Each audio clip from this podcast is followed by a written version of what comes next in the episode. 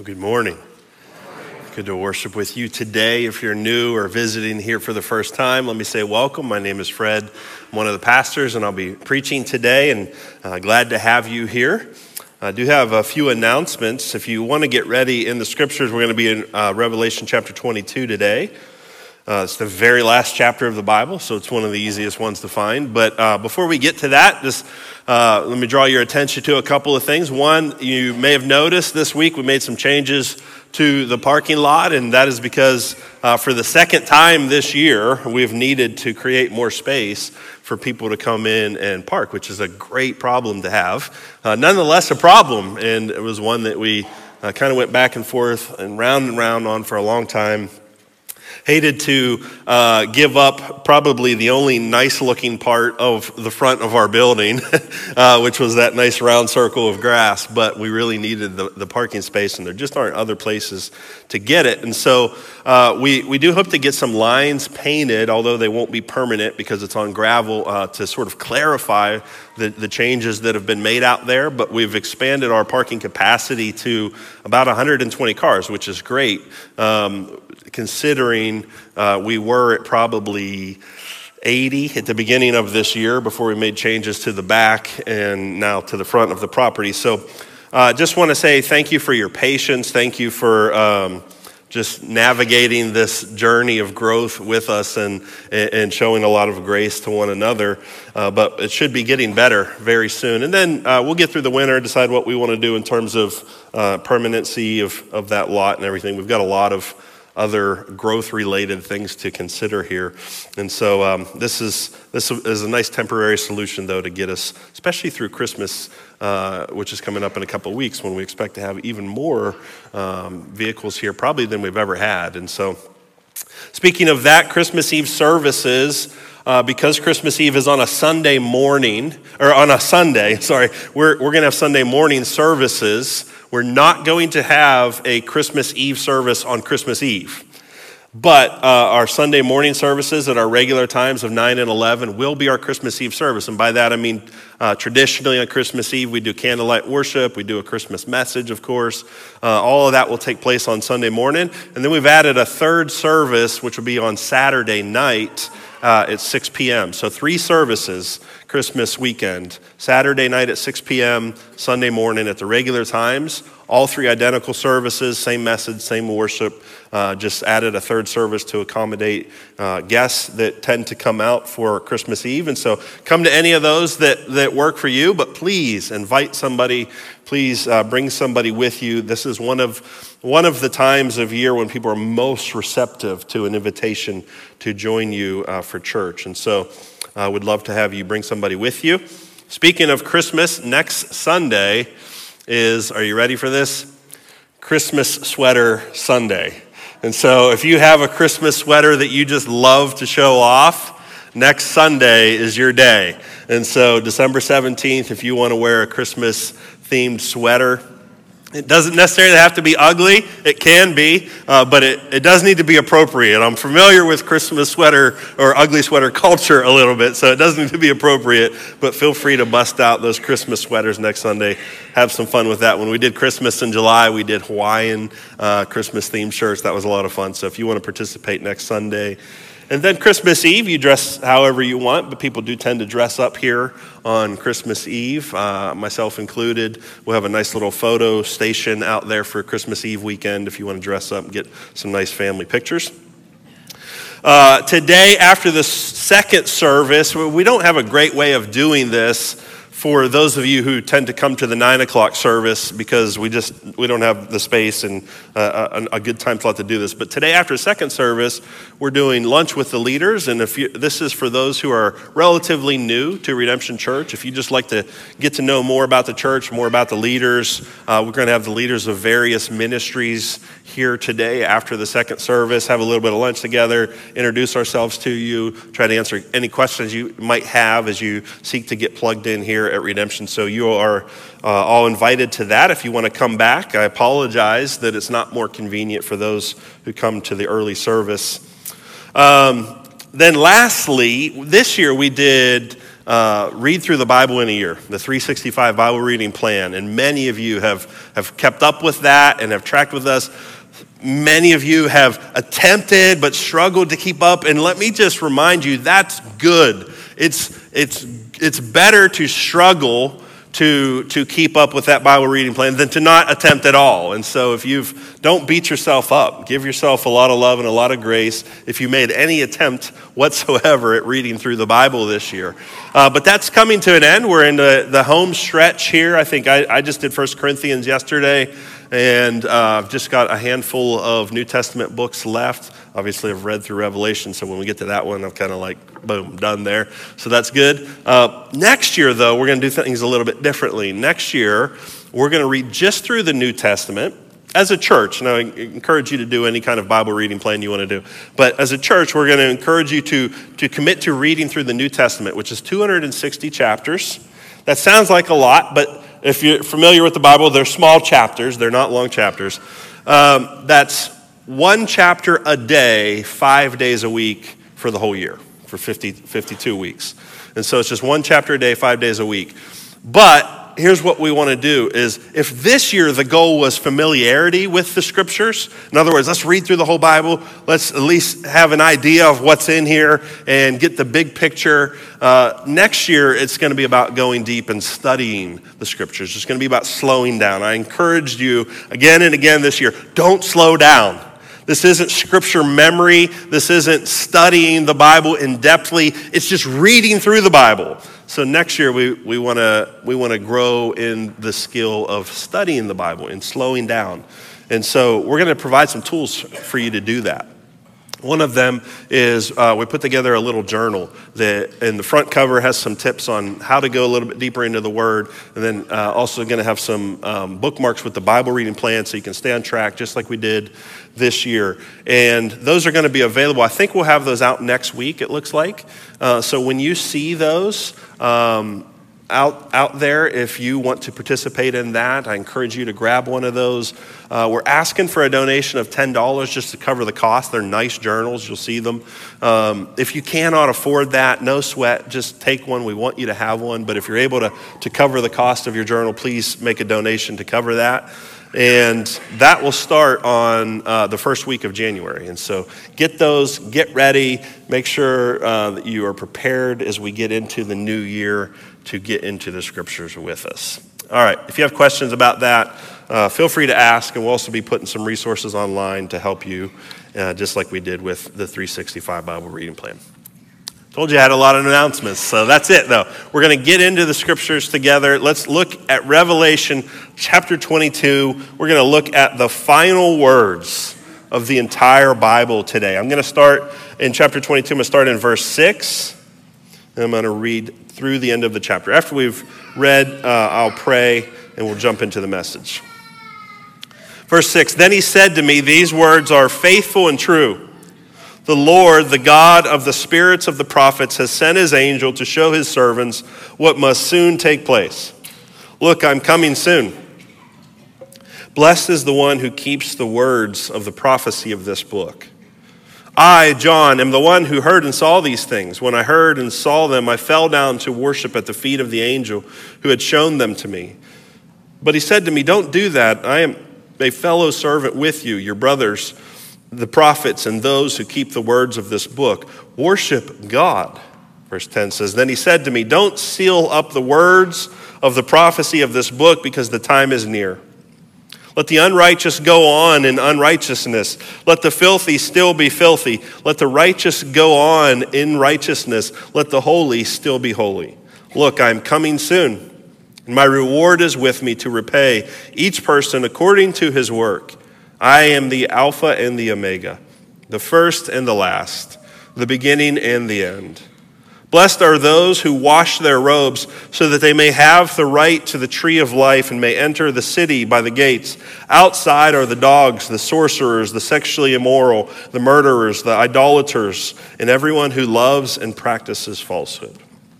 I, Jesus, have sent my angel to attest these things to you for the churches. I am the root and descendant of David, the bright morning star. Both the Spirit and the bride say, Come.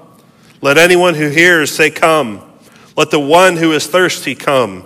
Let the one who desires take the water of life freely. I testify to everyone who hears the words of the prophecy of this book. If anyone adds to them, God will add to him the plagues that are written in this book. And if anyone takes away from the words of the book of this prophecy, God will take away his share of the tree of life and the holy city, which are written about in this book. He who testifies about these things says, Yes, I am coming soon. Amen. Come, Lord Jesus. The grace of the Lord Jesus be with everyone. Amen. Would you pray with me as we consider these words of Scripture together? Father in heaven, we set out at the beginning of the study of this book of Revelation to approach your word humbly to come in the humility that is necessary and appropriate for studying such mysterious and wonderful things as we have seen here in this book. As we conclude this study today, I pray that we would do another thing we set out to do, which is to practically apply the words of this book to our lives to prepare the earth for your return, to prepare ourselves for eternity, to build your church, to grow in confidence in our conquering King, the Lord Jesus Christ. Father, today would you cement those things in our hearts, in our minds, in our souls? May we forever be more confident in who you are. May we be ever more committed to living out the life that you have called us to live. And may we prepare this earth for the reign of King Jesus. We ask these things in his name. Amen. I want to apply now what we've learned very practically. That's my goal. Revelation is full of mysterious things, difficult things. I, I began, uh, began this series by laying out some of the difficulties. I said here there's actually four main four major ways of viewing the book of Revelation, and they all lead you to somewhat different conclusions about a, a lot of a lot of the imagery of Revelation. And, and then I frustrated some of you by not telling you which one of those four ways was the right way. And that's because I don't know. That's because they, they've all got some merit. And in fact, that has led some commentators to just say they're all good. Let's use them all when appropriate. That's one of the challenges. You, I wanted you to feel the same level of frustration that I felt in studying this book, which is when I opened up several different commentaries of those who have, who have who are qualified to comment on the meaning of this book through years and decades of study all said different things. it's unique in that way. The Bible is not generally like that. The Bible is generally uh, uh, it has a level of clarity in its message that most Bible believing, Jesus loving scholars and, and followers of Jesus can agree upon. Revelation stands out in its difficulty in this way. However, have we not seen many great and clear truths in this book? Have you not profited from the reading and the study of this book in ways that we ought to be eternally grateful for? I know I have.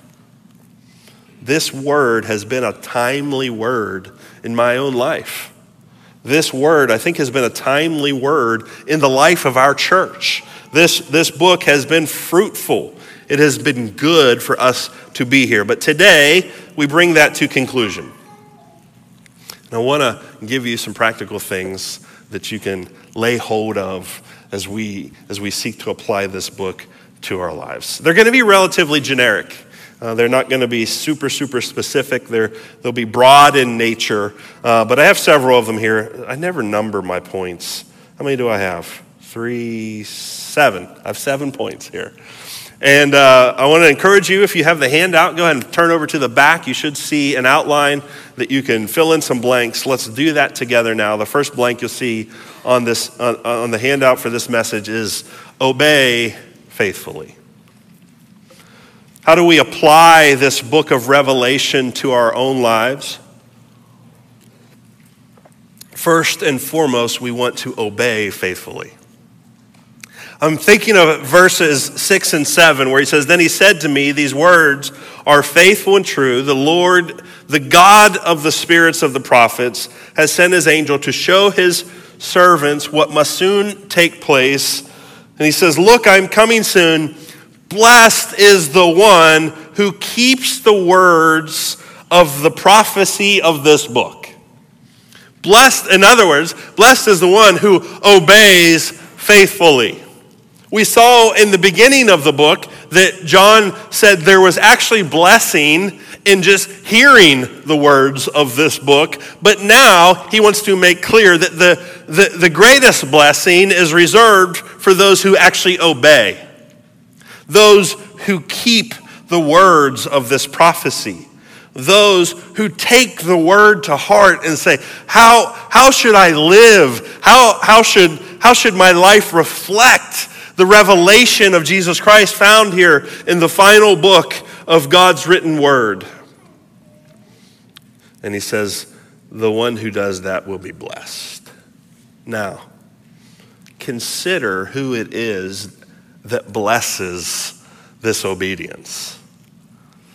Because to us, blessed is, is it's sort of a bland word, wouldn't you agree? It's, it's uh, hey, how you doing, man? I'm blessed, you know, or, or God bless you. We, throw that around. God, God bless you is like one of the greatest things that can happen to you. And we throw it around when somebody sneezes, which is fine. I'm not against that or anything. But, but, uh, but when it comes to understanding the words of this prophecy and the words of this book, that God would bless you for faithfully obeying the words of this book is no small thing. To be blessed by God ought to be the greatest aim of our lives. To be blessed by the one who, who has infinite riches, the one who has the power to give eternal life the one who, who, from whom proceeds joy indescribable. To be blessed by this one, to be blessed by God is no small thing. How do we attain God's blessing? Well, one, one way is we faithfully obey the words of Scripture. To take revelation and, and to treat it merely as a way of understanding what's going to happen in these end times or a way of um, attaining secret knowledge or something like that is, is kind of an offense.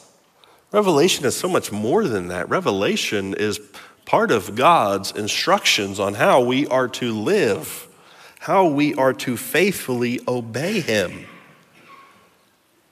And so I want to encourage us, brothers and sisters, as we complete this book don't take obedience lightly.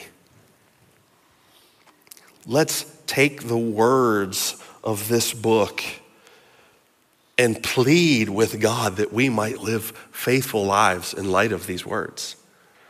That we might go back over and read through Revelation again. We might maybe take a look at some of the notes that we jotted down throughout this sermon series and say, has, has there been a clear, has, has, has there been a, a clear and discernible growth in my obedience to God as I've studied through this book?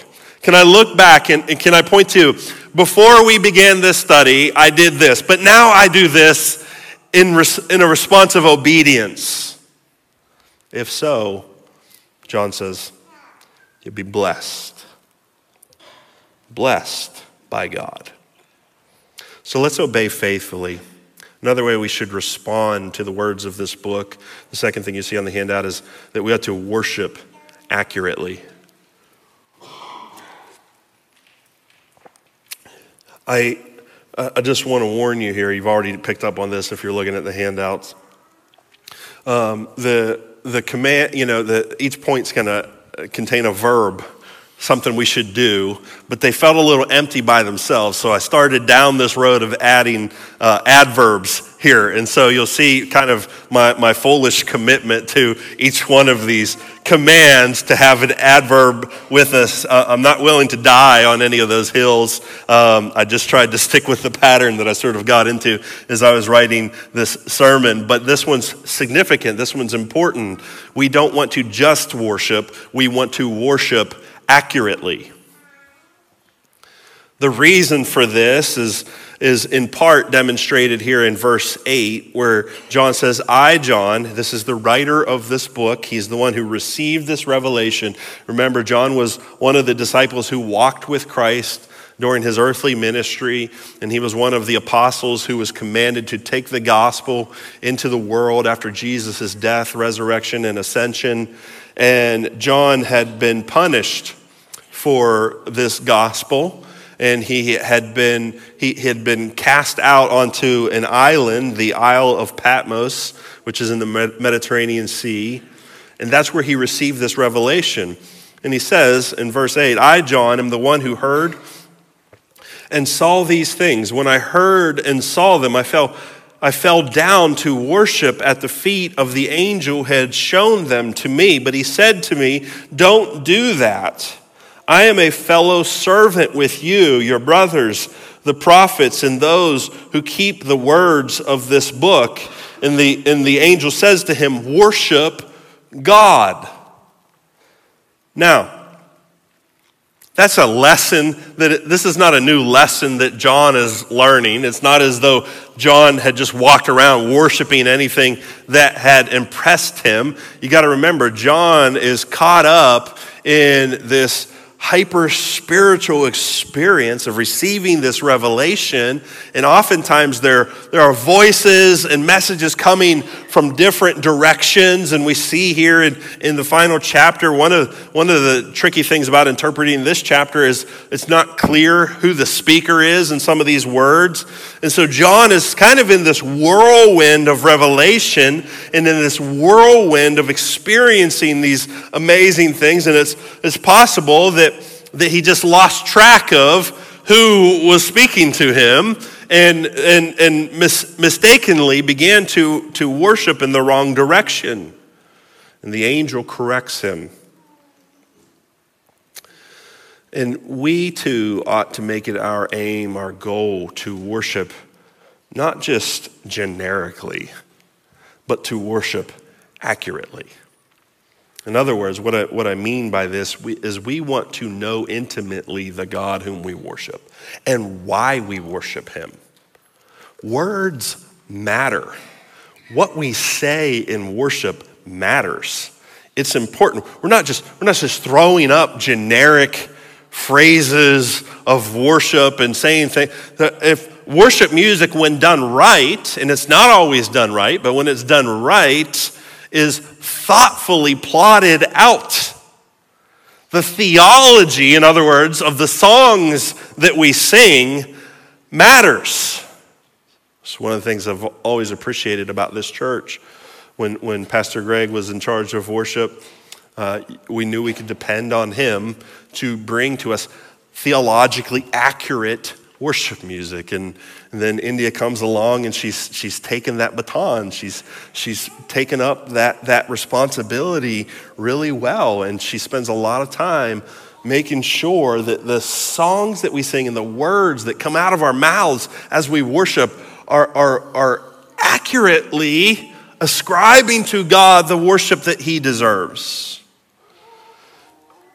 And we live in a world where that's not the norm where, well, I, I don't know how much has changed. You know, sometimes people say, so uh, when we get into this debate over what's good worship and all that, sometimes people say, oh, the old hymns, the old hymns, man, they really got it right on theology. Yeah, some of them did. Some of them are theologically rich. Some of them are so theologically poor, it's embarrassing.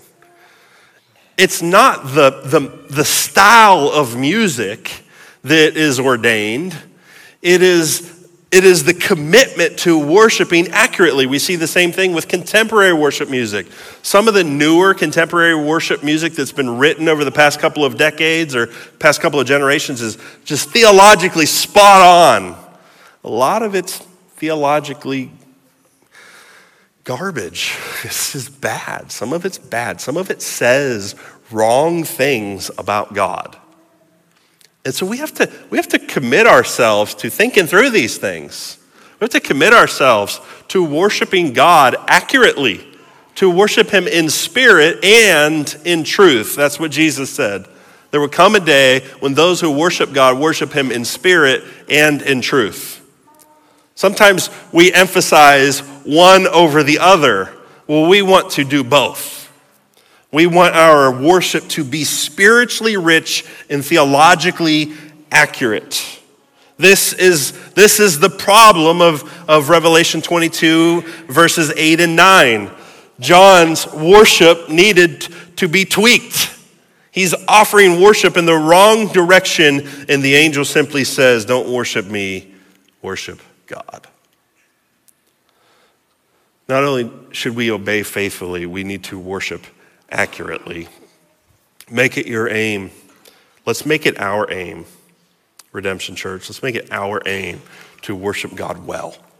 Not just with vibrance and energy, though, yes, but with theological accuracy and, and and, and songs that are enriched and informed by scripture and the good news of the gospel. And when India stood up here and said, I just keep thinking about this song when I think about Revelation, and then we sang this beautiful song uh, about the glory of the gospel that we cannot earn our own salvation, that Jesus has done it for us and gifted it to us. That's what we're talking about. I'm going to worship accurately.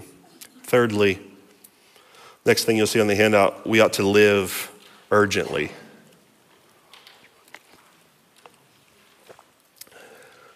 We want to obey faithfully. We want to worship God accurately. And if there is if there's only one thing you get from the book of Revelation, it probably ought to be that we ought to live urgently. The, the confusion of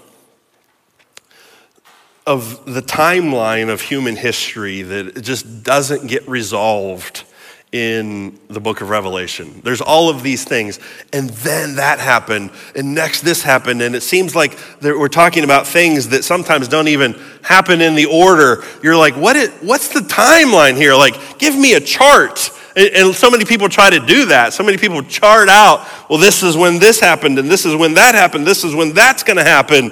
And, and, and yet, Revelation does, just does not allow that to happen. Revelation just takes time and puts it in a blender, and then it just spews all of this stuff on us. And I think part of that's the point. We're not going to know. We're not going to know here's the thing when it comes to the fulfillment of some of the events in Revelation and the return of Jesus to the earth to establish his eternal kingdom and all that kind of stuff, we're, it's not like we're going to get some warning, okay, 10 years, five years. We're down to two years. We're down to one year. We're down to one month, one week, one day, one hour and then you go, oh, okay, well, then I better get ready. We, that, the, the point is not to allow you some, some, some comfortable idea of when these things are going to happen because life doesn't work that way. Even if you knew the exact hour at which Jesus was going to return to the earth, you have no idea the moment of your departure from this earth, do you? One of the frustrating things about life in this realm is that it could end suddenly at any moment. And we do good not to live in fear of that. I mean, you can't walk around paralyzed by that thought, but it's one of the realities that's sort of hard to accept. And, and when the reality of that hits us in the face and someone that, whom we love, who's near to us, leaves unexpectedly, it's, it's one of the most difficult things we ever have to deal with. And that's life. What more important message in light of that is there than we ought to live urgently?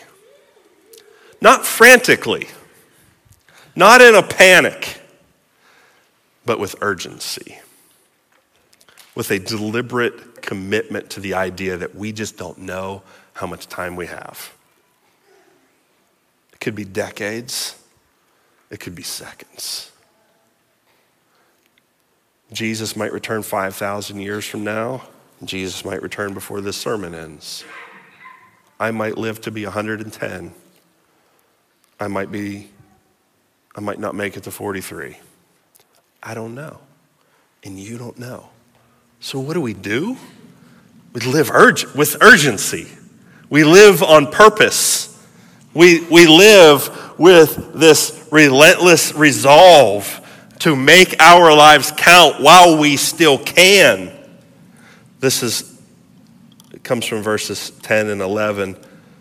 Then he said to me, Don't seal up the words of this prophet, the words of the prophecy of this book, because the time is near. Let the unrighteous go on in unrighteousness. Let the filthy still be filthy. Let the righteous go on in righteousness. Let the holy still be holy. This is one of the wildest passages. Well, uh, never mind. This is not one of the wildest passages of this book. This book's got some wild passages, right? but this is a wild passage. The, the angel says to John, John's writing this down. He's writing it down on a scroll. And in, in, in the Old Testament, when, when God was, was speaking and revealing things that were to come, he told the prophet, Seal up this scroll. Put this message away. In other words, this is, this is uh, God is revealing things that, that, that aren't happening right now. And then we come to John's revelation, excuse me, and, and the angel tells him, don't seal it up. The time is now. It's happening right now. Now, that's weird because it was 2,000 years ago. and if, if in our minds we're thinking what is happening right now is Jesus is physically returning to the earth, then that just leads to confusion, right? And, and the angel doesn't even bother to clarify that. The angel doesn't even bother to, to, to make clear what he's saying. But something's happening right now. 2,000 years ago.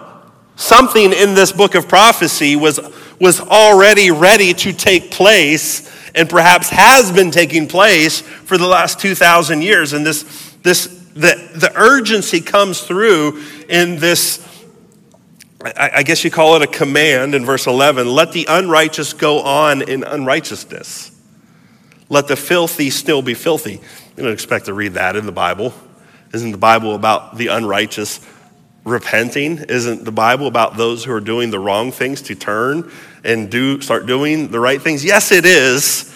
And don't take this to mean, excuse me, that if you're if you're sinning, go on sinning. The angel's speaking to the time is already here. The time is already taking place. And we want to figure out how we want to go back to our timeline and say, well, what's already taking place? Well, let me just let me say what we know for sure. What's already taking place is your finite life. What's already taking place is your limited opportunity to live for God in the life that He has given you. That's already taking place. Some of it's already past, and you can't go back. What, you, what, what is happening right now is you are experiencing, you know, that, that hourglass. You know, that's such a haunting image, isn't it? Especially when you apply it to life. But you take an hourglass, you turn over, the sand starts going through, and you know, like when it gets to the end of that, that's it, it's done. And when you think of that as life, man, we ought to live urgently. We, we ought to have a reason to get out of bed in the morning. I don't care if you hate your job. I don't care if you hate your wife. I don't care if you hate your kids. I don't care if you hate your dog. And stop listening to country music if that's the case because it's getting into your head. I don't care what is going wrong in your life. You ought to get up with some urgency. You ought to, I remember a couple years ago when we were in the the transition of moving to Lower Borough to plant redemption, and you know, you're having all these thoughts. Like I had a pretty good thing going from an earthly perspective. Well, I mean, from a spiritual perspective too. I had a good thing, stable position at another church, and my family was well. And it was funny because we, when, when we went through the process of planting, um, the timing of that was like Kim and I had a lot of conversations about what God was calling us to do. And it was like, this is going pretty well. This is going, well. you know, like our marriage is rock solid. Our finances are as good as they're going to be. Our kids are in a good place. And like, we're like, it's time. And then you start planting and you get into this I think, I think a lot of it's spiritual battle, but some of it's just transition, whether it's a, a, a spiritual battle or not. And you're like, well, that's not doing so well anymore, and this is kind of a problem right now, and everything starts to break, and, and you're just kind of holding on at some point. But one of the things that really propelled me personally through that was the book of Ecclesiastes, chapter 12.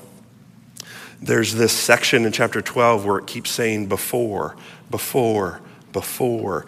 And it's in reference to life is inevitably heading in this direction where opportunities disappear.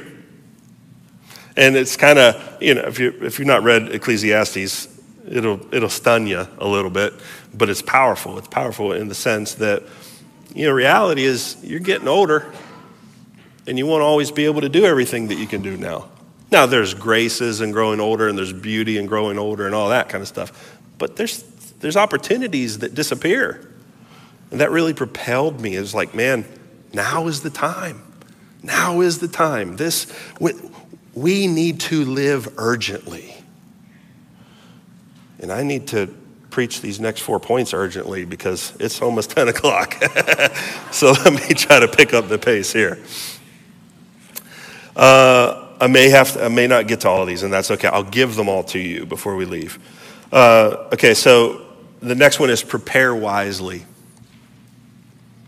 obey faithfully, worship accurately, live urgently, prepare wisely. Verse 12 says, Look, I'm coming soon, and my reward is with me to repay each person according to his work. I am the Alpha and the Omega, the first and the last, the beginning and the end. Blessed are those who wash their robes so that they may have the right to the tree of life and may enter the city by the gates. Okay, when you hear blessed are those, pay attention. You want to be blessed. Outside are the dogs, the sorcerers, the sexually immoral, the murderers, the idolaters, and everyone who loves and practices falsehood. I, Jesus, have sent my angel to attest these things to you for the churches. I am the root and descendant of David, the bright morning star. Jesus is coming, and he's going to reward according to work. Isn't that a little bit surprising?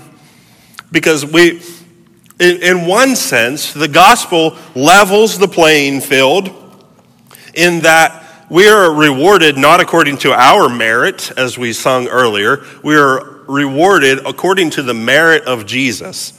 The gospel is a gospel of grace, that we do not earn our salvation. And at the same time, the Bible often speaks of rewards which are tied to gospel work. And somehow both are simultaneously true. Everyone who's saved in the gospel is going to be eternally grateful and rejoice in the gospel. The thief on the cross who did no gospel work, what, let me, I better make sure we all understand that, that uh, reference. The thief on the cross is one of the guys who was crucified next to Jesus. And there was two guys crucified next to him. One of him was one of them was mocking and ridicule, ridiculing Jesus. The other guy expressed faith in why Jesus was dying. And Jesus looked at him and he said, "Today you'll be with me in paradise." And that is the supreme example of the gospel of grace. This man did nothing to earn his salvation. He received it by grace through faith in the Son of God crucified in his place. Okay? That guy's going to have a great eternity. But somehow, there are rewards for those who labor faithfully. Somehow, Jesus is going to repay each person according to his I got sick in the middle of this week and it's starting to catch back up to me, as you can tell. Um, which is probably just God's way of telling me to stop talking. And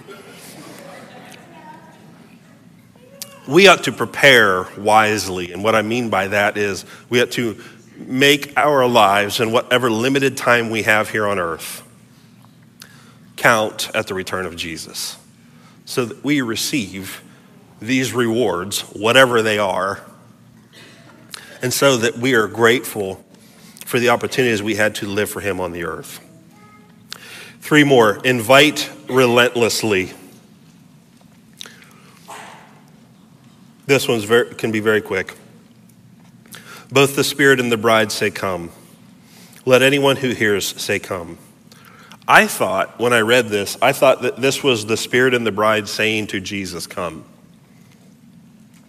And then I read it again.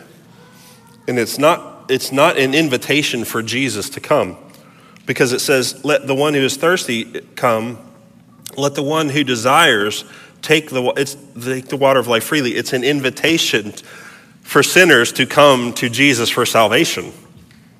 The Spirit and the bride, the bride is the church, the Spirit is the Spirit, are saying, Come. This is our mission on the earth. To put it in the most simple terms possible, what are we supposed to be doing as Christians? We're supposed to be saying, Come. We're supposed to be inviting relentlessly. And let the one who is thirsty come. Our world is full of thirsty people. Let the one who desires to take the water of life freely. Brothers and sisters, do not relent in inviting. Keep sharing the gospel. Keep, keep loving on the people around you who have not yet responded to the gospel. Keep inviting them to church or whatever it is that you're doing to try to connect them to the gospel. Invite relentlessly. Next, defend reverently. I testify to everyone who hears the words of the prophecy of this book. If anyone adds to them, don't worry, that happens all the time. When you're using the Bible app, sometimes it wants to read to you. It happens to me all the time, too. Um, if anyone adds to them, God will add to him the plagues that are written in this book. And if anyone takes away from the words of the book of this prophecy, God will take away his share of the tree of life and the holy city, which are written about in this book. Not only do our words matter in worship, but the words of the Bible matter. And we ought to defend the message of the Bible with reverence for his word. I'll leave it at that for time's sake. Finally, receive receive joyfully. What is, what is the application of the book of Revelation? If the message is that Jesus is coming, then one of our primary responses ought to be to receive him. There are many people who don't want Jesus to return to the earth. Christians should not be among them we ought to joyfully receive the return of our King. He who testifies about these things says, Yes, I am coming soon. And John says, Amen. Come, Lord Jesus.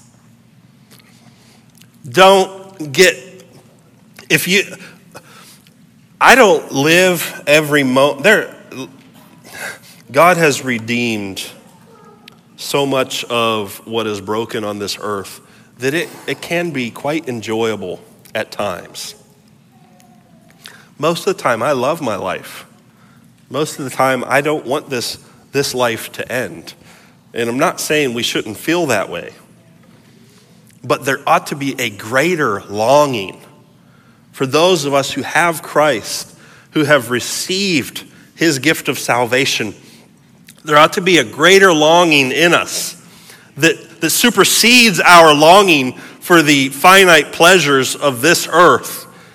to, to welcome the return of Jesus, to, to usher in his eternal kingdom. We ought to cry out with John, Amen. Come, Lord Jesus. Not only do we have the task of saying to the world, Come to Jesus, but we have the task of saying to the Lord Jesus, Come and establish your kingdom here on earth. Come and, and usher us into the eternity for which you have been preparing your bride. Come and restore this creation to the plan that you had before it was formed. Come, Lord Jesus.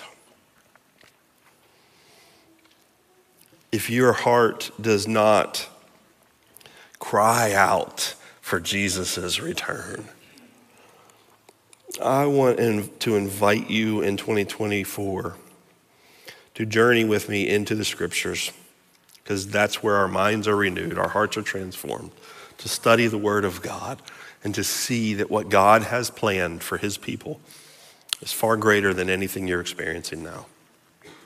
The joys of this earth, when they are present, still pale in comparison with the joys of eternity with Jesus.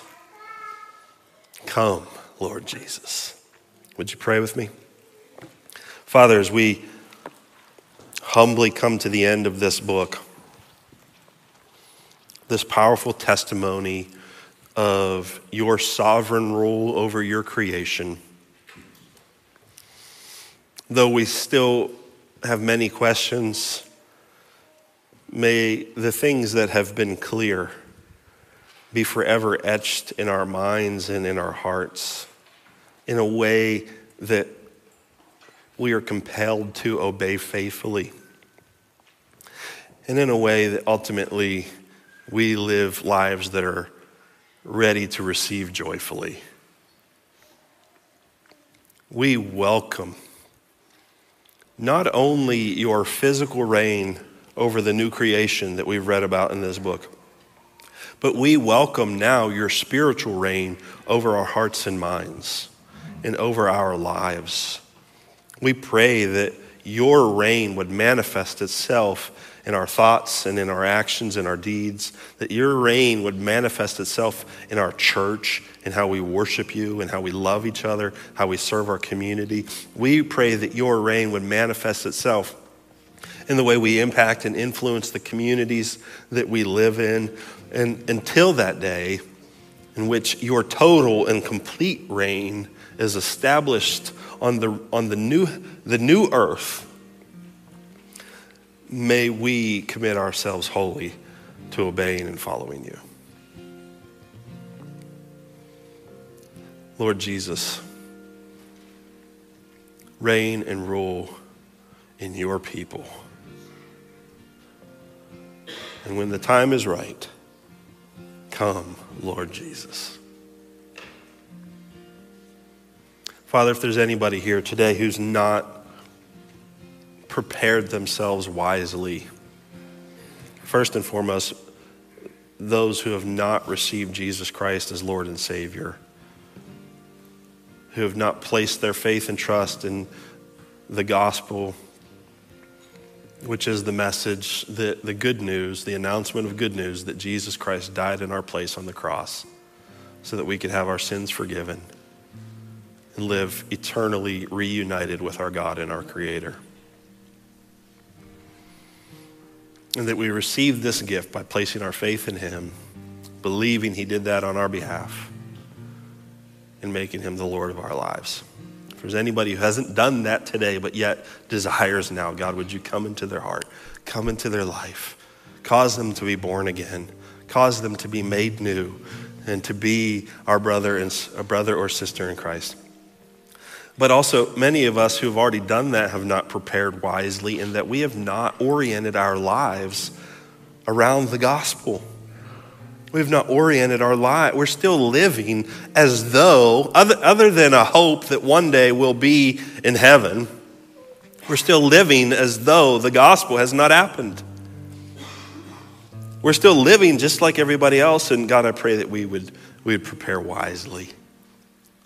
We would orient our lives, our thoughts, our actions, our everything, our investment of time, our investment of our finances, our investment of our energy and of our health into the kingdom of God. And in that way, I pray that you would come, Lord Jesus, into our lives. We love you. We thank you. It's in your name we pray. Amen.